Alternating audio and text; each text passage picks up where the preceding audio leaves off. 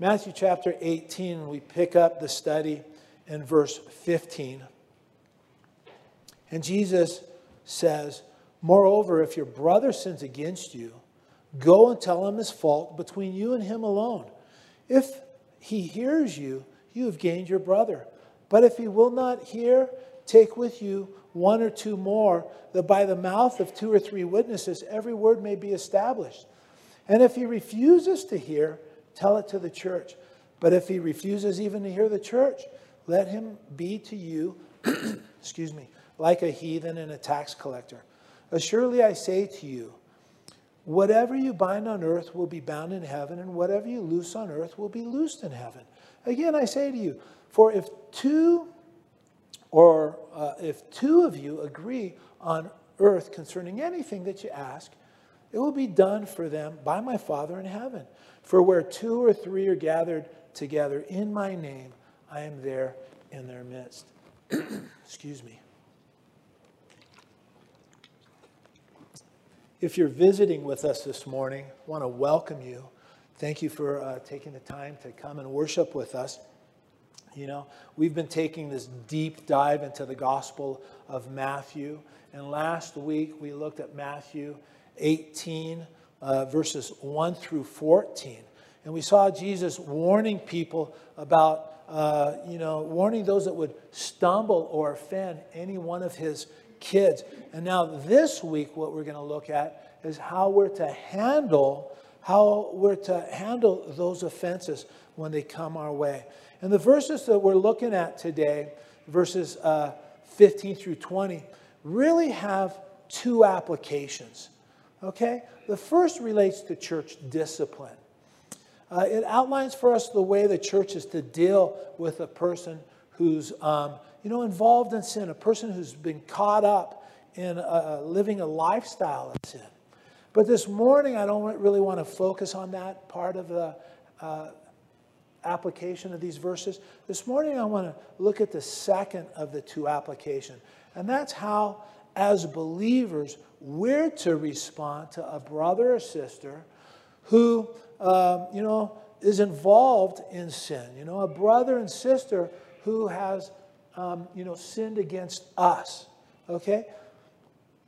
It seems to me, I was out of the country for a long time. You guys know we lived abroad for a long time. It seems to me that there used to be a time when every car had a bumper sticker, you know? And it doesn't really seem to be a thing anymore. But you can remember when people expressed their thoughts, their feelings, and their philosophies, they condensed it down to five to 15 words and then stuck it on the bumper of their car. Um, you know, and you might remember the bumper sticker that said, Christians aren't perfect, they're just what? Forgiven. Yeah. You know, it's something that we need to, to remember. Something that we need to remember, especially in this day and age when there's so much division in our culture. And actually, so much division even within the church. Christians aren't perfect, they're just forgiven. You know, a lot of times when people come into the church, somehow they get the idea that God expects uh, them to be perfect. God doesn't expect you to be perfect. Christians aren't perfect, they're just forgiven. And if you're looking for a perfect church this morning, uh, let me tell you, you're in the wrong place. This isn't, this isn't uh, the perfect church. And this pastor is far from perfect. And, uh, you know, I admit it. Uh, it's true. You know, I don't want that to be a spoiler for anybody, but that's just the way it is. If you have your eyes on me, if you expect me to have all the answers, or you expect me to make the perfect decisions, I'm going to let you down. I'm just going to let you down, right? My advice to you is if you're searching for the perfect search and you come a perf- perfect church and you come across that perfect church in your search, don't go to it. Because when you start attending that church, you're going to ruin it because you're not perfect either. You know, Christians aren't perfect. We're just forgiven, right? The reality is We're going to make mistakes as Christians, and we're going to let people down. You know, but God has made provision for us uh, when we make mistakes. Isn't it great to know that as we confess our sins, He is faithful and just to forgive us our uh, uh, forgive us our sins and cleanse us from all uh, unrighteousness? I mean, that's that's just a blessing to have that in our mind. And every Sunday when we come to the communion table, it's a reminder that God has made provision for us, right? His body, His blood. He's made provision for us. And we're proclaiming His death until uh, He comes again.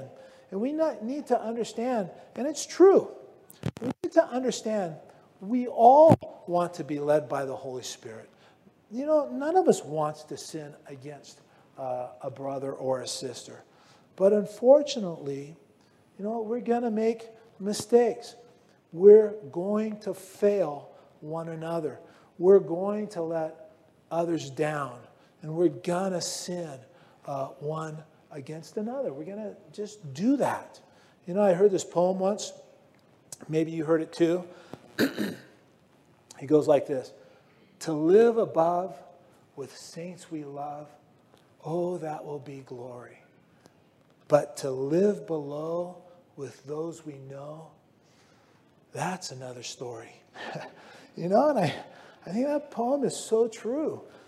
I think it accurately expresses the thoughts and feelings of many people in the church. And this morning, we're going to uh, look at a couple different scenarios that have to do with the saints we know. The first one's found here, Matthew 18, 15 through 20. And verse 15 says, Moreover, if your brother sins against you, go and tell him his fault between you and him alone. now, you might want to underline go and tell, okay? But before you go and tell, I think it's safe to say that first you need to wait and pray. You need to wait upon the Lord. Before you go and tell, before you go and confront, you know, first you need to wait and pray. And I think it's contextually safe to say, based on you know our study of the Gospel of Matthew up to this point, and based uh, you know on this chapter alone, you know, uh, before you go to your brother, you first need to forgive him, right? You might recall the Lord's Prayer. You know, we studied it in depth back in Matthew 6. And uh, you know the prayer. Uh, most likely, you all can recite it by heart. You know, it's uh, Our Father in heaven, hallowed be uh, your name, your kingdom come, your will be done on earth as it is in heaven.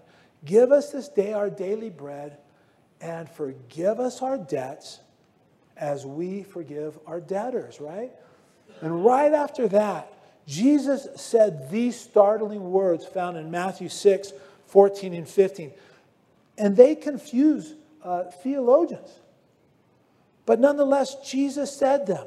They're in your Bible. Jesus said, For if you forgive men their trespasses, right, uh, your heavenly Father will also forgive you.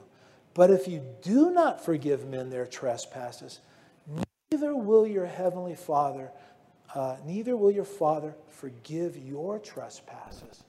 You know what? In other words, uh, Jesus is saying, if you don't forgive your brother their sins, their trespasses, their failures, their faults, then your heavenly Father is not going to forgive you either.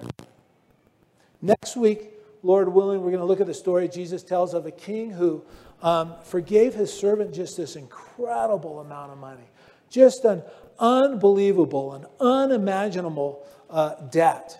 And then that servant went out after being forgiven, and uh, he wouldn't forgive a fellow servant that owed him a very small amount of money. And the lesson is so clear God has forgiven each of us so much.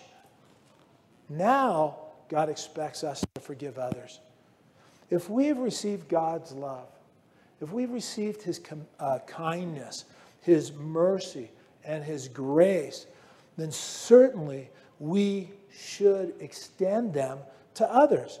It's the proof that we've tasted and we're recipients of God's kindness and compassion. It's the proof of that the, that the Holy Spirit is dwelling in our hearts, right? God requires us to forgive others. You can forgive. But, Pastor, you don't know what I've been through. It doesn't matter. You can forgive, right? God's commandments are his enablements. God, I forgive. Help my unforgiveness. You know, if you don't forgive, that bitterness that will rise up, um, you know, uh, in your heart, you know, it's going to eat you away. It's going to destroy you. And the Bible says that we're to beware of any root of bitterness being established in our lives. It will consume you and it will destroy you. So before you go and tell, I think you need to wait and pray and allow the Lord to work in your heart, to work forgiveness for your brother in your heart. Also, Ephesians 4 tells us that when you go to your brother uh, and speak to him, you need, you need to speak the truth in love, right? You need to speak in love. You know, if you speak in love without the truth, it's just hypocrisy. If you don't wait upon the Lord and uh, you go into uh, the situation and you present your story the way you see it and the way you remember it, so it kind of leans towards your position a little more, that's hypocrisy. You need to wait on the Lord so He can remind you what the truth was, so that you can go in and present uh, the true, the accurate scenario uh, if your brother sinned against you. And to go into your brother and present the truth without love, I mean, that's just brutality, right? God wants us to go to our brother. He wants you to go to your brother in love, to speak the truth to your brother in love. Now, I think there's something else uh, you need to do as you're getting ready to, to tell the truth to your brother. You need to realize the purpose of going to your brother. And it's found in the last sentence of verse 15. Jesus said, If he hears you, you have gained your brother. You know what? We need to get it straight in our minds. The whole purpose of, of going to uh, our brother is so that he might hear you. And then, secondly, so that you might gain him as a brother right? This is where most people fail in trying to follow uh, these scriptural instructions. They go to their brother and they just unload on him, and they, you know, uh, they just let them have a piece of their mind. You know, they present their case, they let off a little steam, you know, they get rid of a little frustration, and they go with the wrong purpose. The whole purpose of going to your brother is so that you might, um, so that he might hear you and so that you might gain him as a brother, so that the two of you would be reconciled. And you're not to go to him until you're able to go with that purpose in your heart. You're going to gain your brother. You've already forgiven him in your heart as Christ has forgiven you, and you're going to give, to extend that forgiveness to him, right? You're going to reveal that forgiveness to him. You know?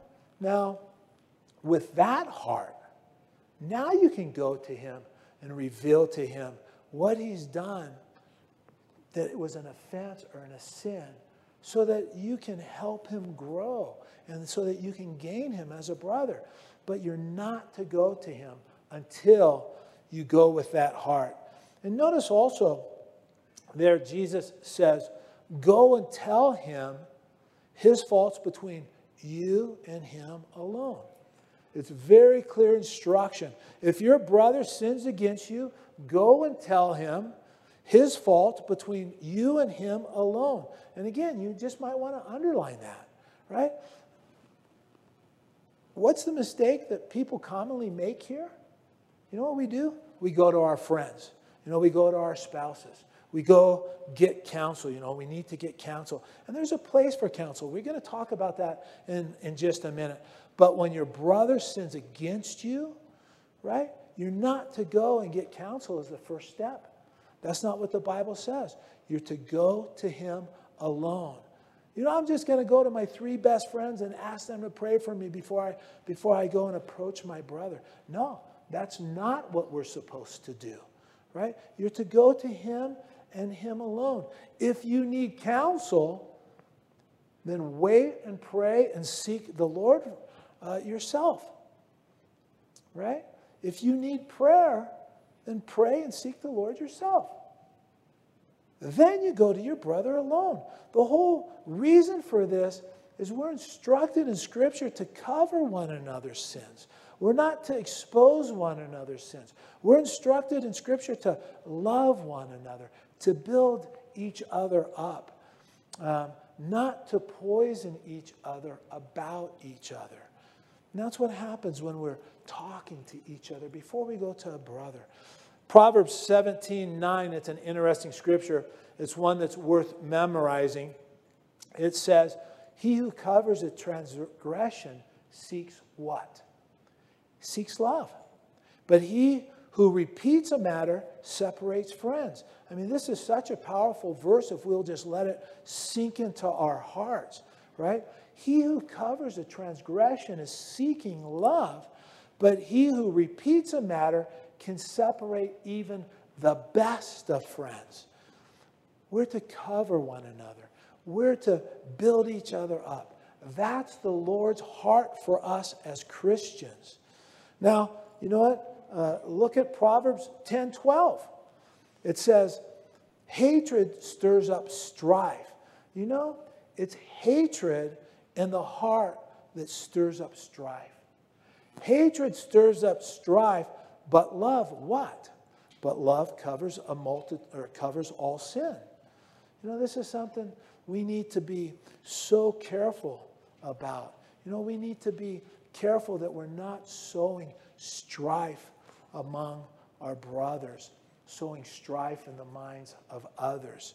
When people come to me and say, you know, this guy did this to me, you know, usually my response is, you know, I don't want to hear it. Did you go to them first? You know, if you didn't go to them first, I don't want to hear it. Not until you've gone to them first and try to work it out with them in love. And that should be your response too. We need to be careful not to be sowing strife, not to be sowing discord among the body. We need to be careful that we don't poison the wells of other people, right? Have you ever seen a termite? You know, I mean, the termites are so little. Do we have termites up here? Too cold for them? We got them? Yeah. Have you ever seen, I hope you've never seen one in your house. But you know what? I guess if you're a termite of the opposite sex or if you're an entomologist, you know, you might find those little guys cute or attractive, maybe. I don't know. I find them a little bit ugly, a little bit disgusting. But you know, those tiny little termites can destroy an entire building. And you know what? Internal discord can destroy the entire building of the living God.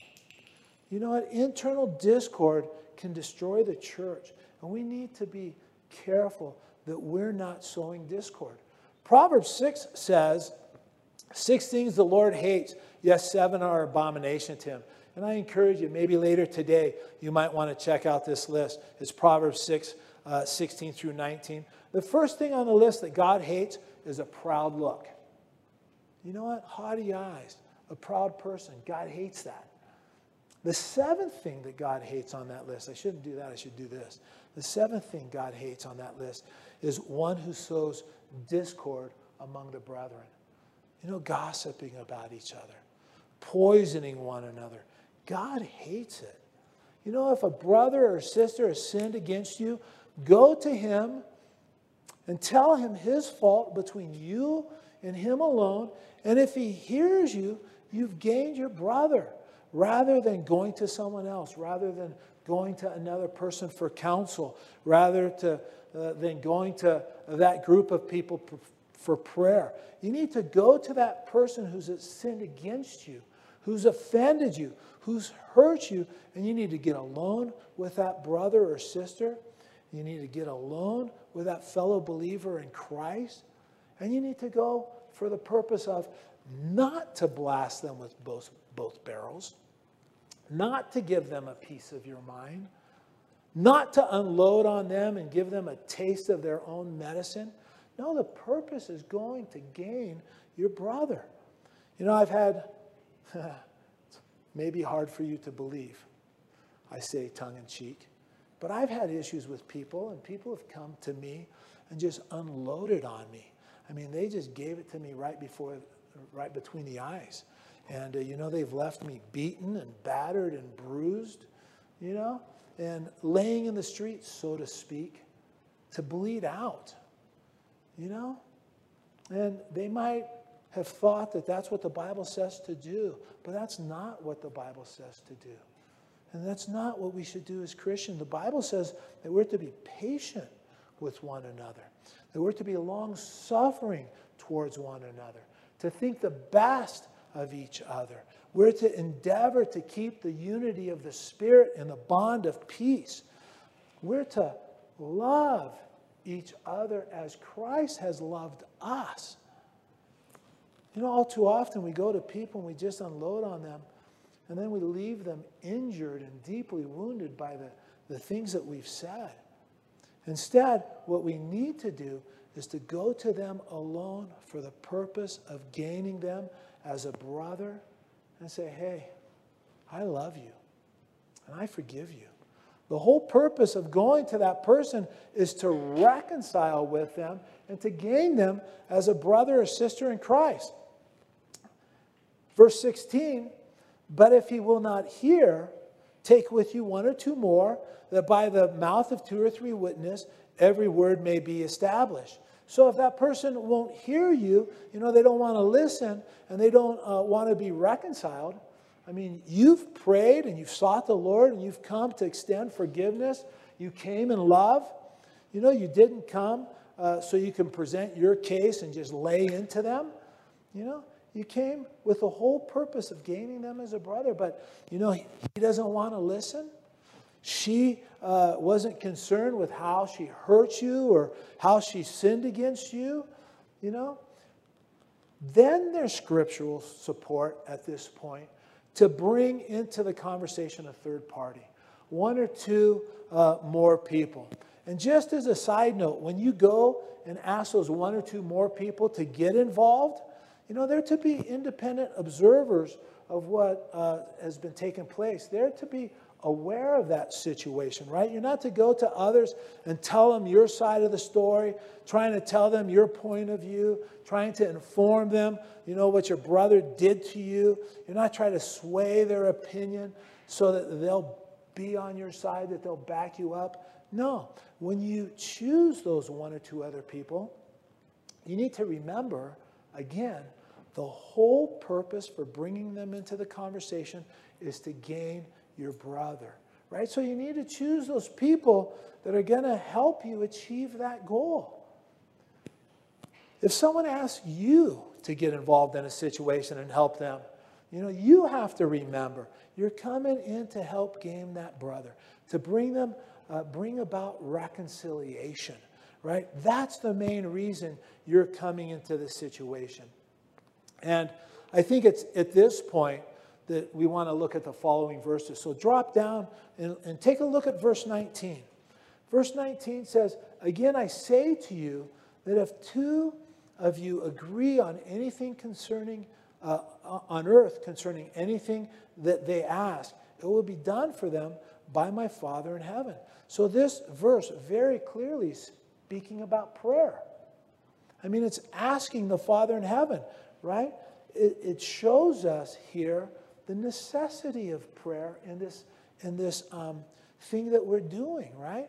You know, when you go and ask a third party to get involved, I mean, you guys really need to pray and seek the Lord uh, together in order to gain your brother. And then verse 20 says, For where two or three are gathered together in my name, I'm there in the midst of them. When we're going to our brother or sister in order to gain them, we need to remember that the Lord is in our midst, right? Where there's two, there's actually three. Where there's three, there's actually four. You know, we need to be acting and communicating in a manner that reveals that we know that the Lord is present with us. We need to be acting and communicating in such a way that it's pleasing to our Savior. And we need to be acting and communicating in a way that's consistent with His nature and His character. Otherwise, we're just in the flesh, and it's wrong. Well, if you look back up at verse 16, it tells us that we're also to have the other two or three uh, with us in order that by the mouth of two or three witnesses, every word may be established. You know, a lot of time disagreements, squabbles, and hurt feelings, they come about because of misunderstandings, right? Well, he said this to me. She's accusing me of that. You know, that's why it's good to have these other people there for the purpose of witnessing what was said. So that later they can say, no, that's not what was said. The reason that he came to you was, and uh, this is what was said. I was there, I heard it. Right? And again, the whole purpose is to gain your brother. Now, in verse 17, it says, And if he refuses to hear them, tell it to the church. Well, what does that mean, tell it to the church? You know, does it mean that on a Sunday morning you're to come up front and just lay out for the entire congregation how that brother offended you or how that uh, sister uh, sinned against you? You know, and there are some that interpret this verse that way. You know, uh, there are those that believe that every situation where a brother or a sister has offended you or sinned against you, you know, should be brought before the congregation. And there are churches that actually do that. Well, hey, Gare, I mean, why don't we do that? Isn't that what it says? Actually, I'm afraid if, if that's what we would do, that would be all that we would do. I mean, we would spend all our time together settling matters between people, and uh, it, it would take away from our time of prayer and spending time studying God's Word and reading it and worshiping Him. If we would present every issue before the congregation, we would just become this gigantic gossip session where all the dirty laundry would be aired uh, before people that, one, didn't know about it in the first place, and two, don't need to know anything about it, right? I don't believe that that's God's intention behind this verse. Personally, I'm convinced that what this is talking about here is that it should be taken to the church leadership. And when you bring that matter to the leadership of the church, you know, you're to come, you're to have a, a humble heart, right? You need to be prepared for the leadership after listening to both sides to tell you that you're the one that's wrong, you know, in the situation. When the leadership of the church gets involved, again, the goal is to bring about reconciliation and to bring about correction right? And if you're in the wrong, the church is to correct you. If the other party is in the wrong, the one that's sinned against you, the church is then to begin to reach out to that brother, right? And if that's the case, again, the whole process is intended to gain that brother and restore him to fellowship. And the verse continues, it says, But if he refuses even to hear the church, let him be to you like a heathen and a tax collector. If they're not interested in having their sin corrected, you know, if their attitude is just, you know, you guys are just judging me, leave me alone, you know, mind your own business. You know, if they don't want anything to do with being reconciled, right? Then our Lord instructs us to let that person be to you like a heathen or a tax collector. Well, again, what does that mean? Right? A lot of people read that and their first response is, I'm done with you. You know what? I'm out of here. I don't want to have anything to do with you anymore. Is that what Jesus is saying to do? You know, I don't think so. You know, don't we want to see heathens and tax collectors come to a saving knowledge of Jesus Christ? Don't we want to see that person who's outside of Christ be won to Christ, you know, I'm pretty confident that Jesus wants to see those people saved. You know, I'm convinced that what this verse is saying is that we're to view that person as someone who needs to get right with the Lord. Maybe they're saved, maybe they're not. It doesn't, it doesn't appear like they're acting like somebody who's saved. So then we're to treat them like they're not saved. You know, you need to pray for them. You need to continue to reach out to them. You need to encourage them to give their life to Christ because they need Jesus. That's the way we treat heathens and tax collectors, right? You know, there are some that say, no, not me.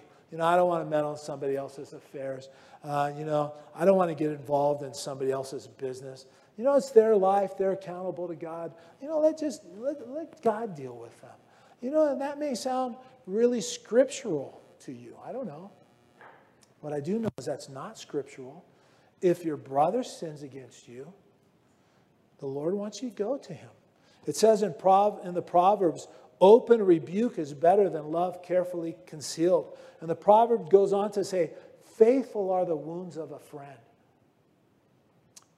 It's a real friend that would come to you and lovingly help you through uh, this fault.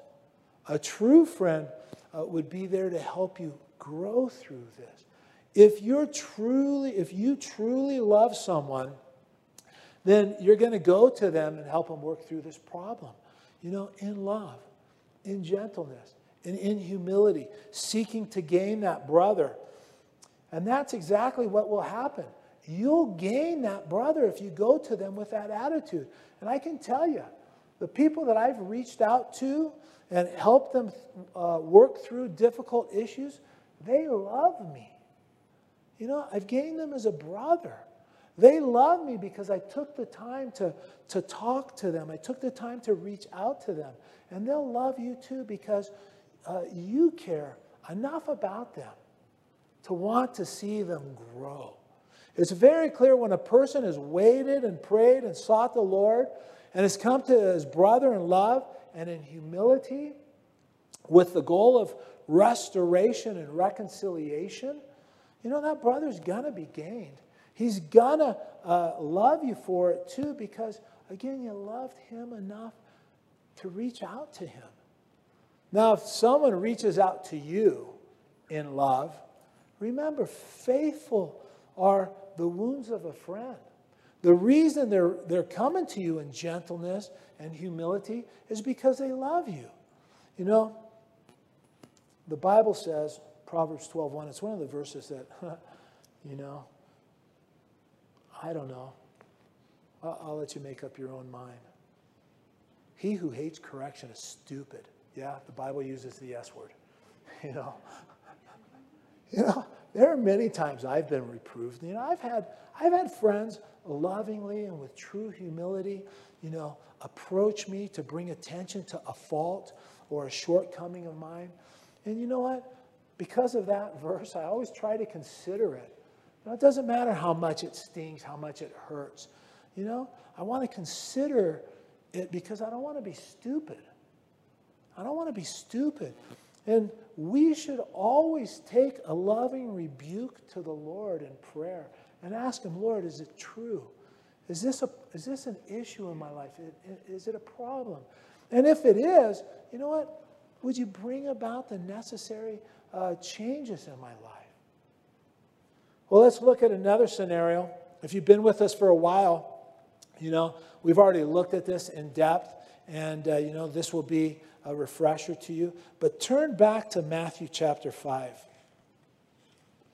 Matthew chapter 5. We're going to take a, a look at Matthew uh, chapter 5, verse 23 and 24. And this time the scenario um, is if you remember a brother has something against you, and Jesus says, Therefore, if you bring your gift to the altar and there remember that your brother has something against you, leave your gift there before the altar and go your way. First be reconciled to your brother and then come and offer your gift. In this case, you've come to worship the Lord, right? You've, you've come to the altar to lift your hands and to sing songs. You've come to study the word. And while there, you remember that there's a brother that has something against you. Or you remember a hurt or an offense that you caused them, a sin you committed against them. If the Lord brings it to your mind, you need to go to that person that you've offended. You know, you need to get things right with them. And you need to ask them to forgive you and to be reconciled with you, right? Then come and worship the Lord. You know, last Wednesday at Life Group, uh, you know, it came up how things we read in the Bible can often be viewed by us as really more of a suggestion from the Lord, uh, when in reality, it's actually a command. And I think that, you know, uh, this one might look like a su- suggestion to a lot of people. But it's not Jesus saying, you know, it might be a good idea, you know, to get that, go to your brother and get that thing, you know, settled between you two, you know, get it worked out, you know, I don't know, you know, do whatever you think. That's not what Jesus is saying. This is a command, right? And failing to follow this command is disobedience, plain and simple. You might remember learning in geometry the, the shortest distance between two points is a straight line. But when it comes to the Lord, that's not always the case, right? You can't go to Him until you first go to that brother that has something against you. And then you come to the Lord. Maybe even this morning, the Lord is bringing uh, to your remembrance a person that you know that you've offended or, or has, you've upset, you know? uh, a situation where a brother or sister, where you know things aren't right between the two of you because of something that you did. You know what? May the Lord give you the grace, give you the ability to walk out of here this morning and go to them and make things right. Humble yourself. God gives, uh, God resists the proud and gives grace to the humble, the Bible says.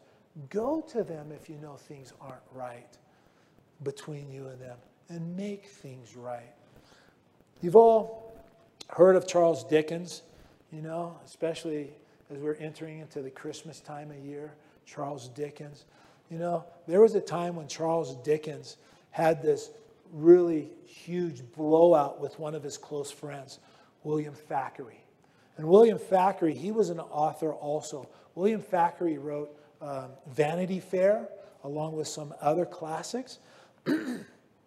but as a result of this blowout that they had, they didn't speak to each other for several months. And several months later, they were both at a, a social engagement. And William Thackeray saw Charles Dickens, and he just couldn't stand it any longer, right? He saw the coldness of Dickens. He saw the disgust. He saw the closed body language and the dismissive attitude.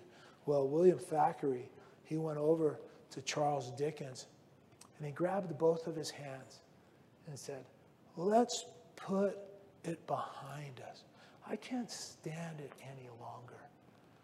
And you know, Thackeray looked into, looked into Dickens' eyes and embraced him. And the two men hugged there and asked each other to forgive them, you know, and they put it all behind them. And then later, a friend of Charles Dickens wrote in his memoirs that four days later, after that event, William Thackeray had died.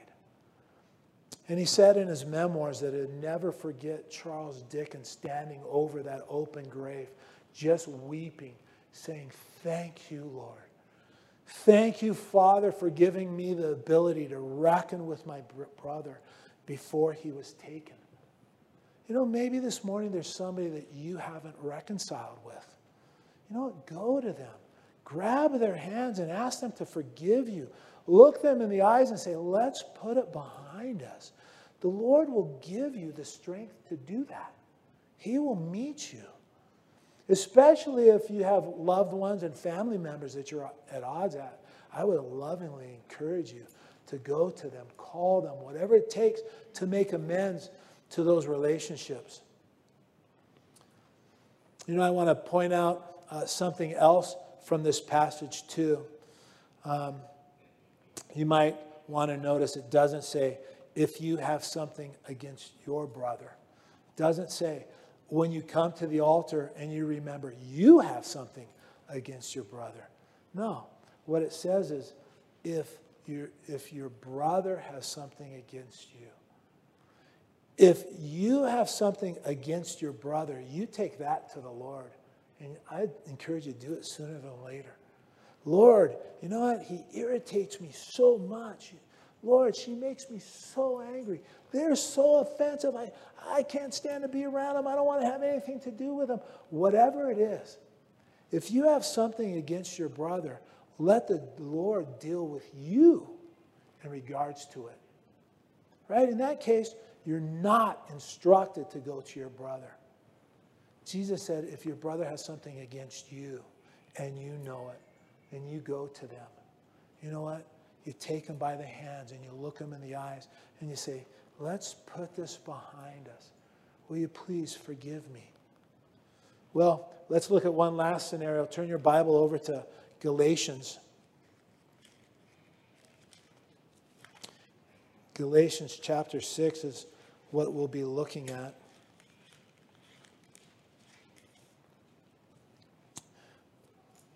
And we see there Galatians chapter 6, verse 1 and 2 says, Brethren, if a man is overtaken in any trespass, you who are spiritual, restore such a one in a spirit of gentleness, considering yourself, lest you also be tempted.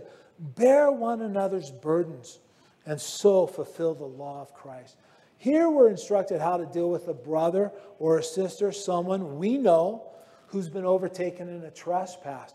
You know, they're involved in something that's not right. They've been caught up in sin. Something's going on in their life, and we've become aware of it, and it's wrong. In that case, we're to go to them in order to restore such a person. And you, and you need to notice it says, those who are spiritual are to do that. Those who are praying, those who are reading their Bible, those who have, um, you know, an upright, a proper walk with the Lord. It says, those who are spiritual are to reach out to them and restore such a one in a spirit of gentleness, considering yourself, lest you also be tempted. Now, there's a verse in James that kind of goes along with it. You might want to turn there and look at it. James, it's uh, the last couple of verses in the book of James. And it's, it goes along with that Galatians 6 1. It's James chapter 5, 9 through 20. And it says, Brethren, if anyone among you wanders from the truth and someone turns him back, let him know that he who turns a sinner from the error of his way will save a soul from death and cover a multitude of sins. We need to be lovingly watching out for those people that are wandering from the truth, right? Those who are straying. We need to be on the lookout for those who are in error, walking in the wrong direction. And we really need God's heart in this area. You know, I'm very concerned, and, and it's, you know, a, a repeated prayer in my life that we would be a church that's looking out for and reaching out to people who are falling through the cracks. You know, with all the things that have gone on in this church, boy, there are people that have fallen through the cracks. And those of you who are spiritual need to have eyes for those people.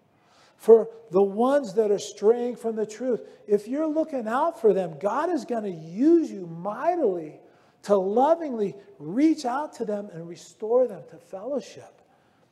You know what? We need to ask the Lord to give us a heart for those that we know that have been overtaken in sin, right? Uh, that's the type of heart the Lord has. And, and that's what we looked at last week, you know. He left the 99 to go after one. We sang it about it this morning. God, give us that heart to see those who are straying from the Lord, those that we know, right? You know, we know their life uh, in their situation and they're wandering from the truth, heading in the wrong direction. They're overtaken in sin. God, give us the heart, right? God, give us the love to reach out to them. And you want to notice if you flip back, I'm sorry, if you flip back to Galatians chapter 6, verse 1, it says that we're to reach out to them in a spirit of gentleness, right? We're not to load up the shotgun and blast them and tell them, you know, all about their sin. You know, one thing about people who are in sin, they actually know it. You know what? They don't need me to tell, tell them they're in sin. They don't need you to tell them they're in sin. You know, and sometimes we feel that that's what we need to do. We need to go and tell them they're in sin. No, they know they're in sin, right? That's why they don't want to talk to you. But we need to go to them in a spirit of gentleness in order to restore them. And you may already know the Greek word uh, translated there in Galatians 6, the word restore, it's a medical term. It means to mend. You know, you use this uh, term to speak of setting a broken bone, right? And those that are broken, those that are wandering, those that are straying, and those that are in error, we need to lovingly come alongside them in order to restore them, to help get them set, you know, back on the right path. It's like setting a broken bone. And then it's time for that broken bone. It takes time for that broken bone to heal. So we need to come alongside those people like a splint, right? We need to be there for them, to help them, uh, to be that godly um, support for them, you know, gently encouraging them, uh, nurturing them back to full strength. And I know that many of you that are in this fellowship are spiritual. You know, many here, mature, godly men, godly women of faith, you know, who have a real desire to be used for the Lord to live their life for Jesus. You know what? I pray that God give you a heart for people that come into our fellowship. You know, people who come in here to see what we're all about. You know, people that you maybe know that need someone to reach out to them a friend, a neighbor, you know, a family member. Maybe this morning the Lord would lay on your heart someone who's wandering. You know what? May God give you a love for them so that when you leave today, you can begin to pray and start planning on how you're going to reach out to them and see them set back on the right path. How you might come alongside of them and be that splint and that support for them and see them nurtured back to health, encouraging them to come to church. Maybe calling them during the week and letting them know, you know, hey, I'm praying for you. You know, maybe connecting with them during the week, meeting them for coffee, nurturing them back to health until that bone is strong enough for them to stand on their own two feet, right? Talk about gaining a brother. You watch, you'll see. You know, the people that you reach out to like this, you know what? God will use you mightily and they'll love you deeply. You know, so much so you're going to be surprised if we'll just seek to love one another and look out for the welfare of others. Open rebuke is better than love carefully concealed, and the faithful are the wounds of a friend. If you're a true friend, you'll go to those that you see that are wandering from the path. That's true love, right? True love doesn't stand by while people are going down, while people are circling the drain. That's not true love. True love reaches out to those who are falling through the cracks. Well, this morning, we've talked a lot about being reconciled one to another this morning. And my prayer is the Lord would give you, would give me wisdom. Maybe this morning you realize that there's someone that you've sinned against and you need to go to them. God give you wisdom. God give you wisdom. Maybe, you know, you're going to face a situation in the future where that will happen. Instead of just blasting them, pray and ask the Lord to give you wisdom and the right heart in order that you can go to them in love so that that brother can be gained to you, right? Instead of just making the situation worse, acting in the flesh. Maybe you'll be asked by someone to come into, you know, to be part of a situation where there's been no reconciliation. a situation that you also are aware of, something that you've witnessed, and you're asked to come in as that third party, you know, may God give you the right heart to step into that situation. Maybe in the future, someone in the church, someone in this church, or at work will come to you and say, Did you know what that guy did? Did you hear what that sister said to me? You know what? And you'll say, I don't want to hear it. Did you go to them? I'm not going to be part of the problem, too. I'm not going to allow you to sow discord here. You need to go to them. Perhaps the Lord would place someone on your heart that you know has something against you, someone you've wronged or injured. You need to go to them. You need to make things right. You need to take them by the hands. You need to look them in the eye and, and get things worked out. Perhaps this morning the Lord is laying on your heart someone who's straight from the truth. You know what? Again, a true friend will risk reaching out to them and being misunderstood because of their love for the one who's wandering. And maybe God is putting on your heart someone who's walking in error, someone who's on the wrong path, someone who's wandering away. You know, the heart of the good shepherd is to leave the 99 and go after the one. Lord, give us your heart for those people. You know, I pray that we will be a people that's not going to fall through the cracks here at Calvary Chapel, Truckee. You know, we're going to grow as a church. God is going to add to this body. Yeah, amen. But inevitably, when that happens, people fall through the cracks. You know, and I feel such a responsibility from the Lord, and I hope you do too, that we're not to let people fall through the cracks. Being reconciled to one another is of utmost importance. But the most important reconciliation that any of us can experience is what?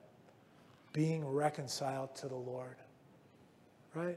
Let me ask you a question this morning. Are you right with the Lord? You know what? This morning, I just like us to take a minute and just do some soul searching. Right? Are you right with the Lord? Is your relationship with Him where it's supposed to be? Or do some changes need to take place? If things aren't right with the Lord, you know, I pray God gives you the wisdom to make a change. Stop playing church this morning. You know, stop playing Christian.